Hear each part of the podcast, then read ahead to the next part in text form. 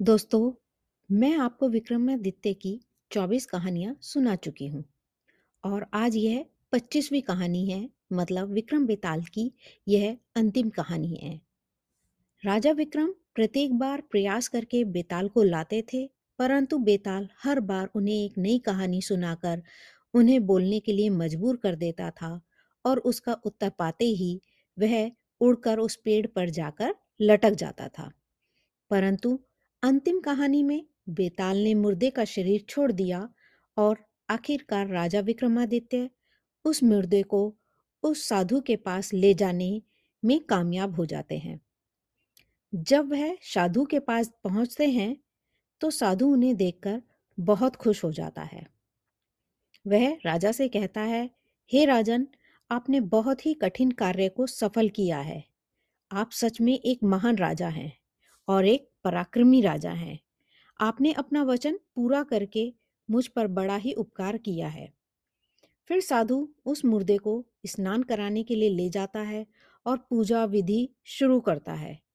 उसे फूलों की मालाएँ पहनाता है, सजाता है और तंत्र साधना शुरू करता है। तंत्र साधना हो जाने के बाद वह राजा से कहता है कि, राजन, आप इसे सिर झुकाकर प्रणाम करें। यह सुनते ही राजा को बेताल की बात याद आ जाती है। वह समझ जाते हैं कि यह प्रजा की भलाई के लिए तंत्र साधना नहीं कर रहा है। यह तो सिर्फ़ अपना ही भला सोच रहा है। राजा ने साधु से कहा, मुझे ऐसा करना नहीं आता। कृपया आप मुझे ऐसा करके बताइए, फिर मैं वैसा ही कर दूँगा। जैसे ही साधु प्रणाम करने के लिए झुका, राजा ने उसका सिर काट दिया। यह देखकर बेताल बहुत खुश हुआ और बोला, राजन, यह साधु विद्वानों का राजा बनना चाहता था, लेकिन अब आप ही विद्वानों के राजा हैं, पर मैंने आपको बहुत परेशान किया है। आप जो चाहें वह मांग लीजिए, मैं आपसे बहुत प्रसन्न हूँ। तो राजा ने कहा, अगर आप मुझसे प्रसन्न हैं तो मैं चाहता हूँ कि आपके द्वारा सुनाई गई चौबीस कहानियाँ और यह पच्चीसवीं कहानी पूरी दुनिया में प्रसिद्ध हो। और लोगों को इनसे कुछ सीख मिले, इन्हें आदर से सुने और पढ़े। बेताल ने कहा, ऐसा ही होगा राजन। यह पच्चीस कहानियाँ पूरे संसार में प्रसिद्ध होंगी और बेताल पच्चीसी के नाम से जानी जाएँगी।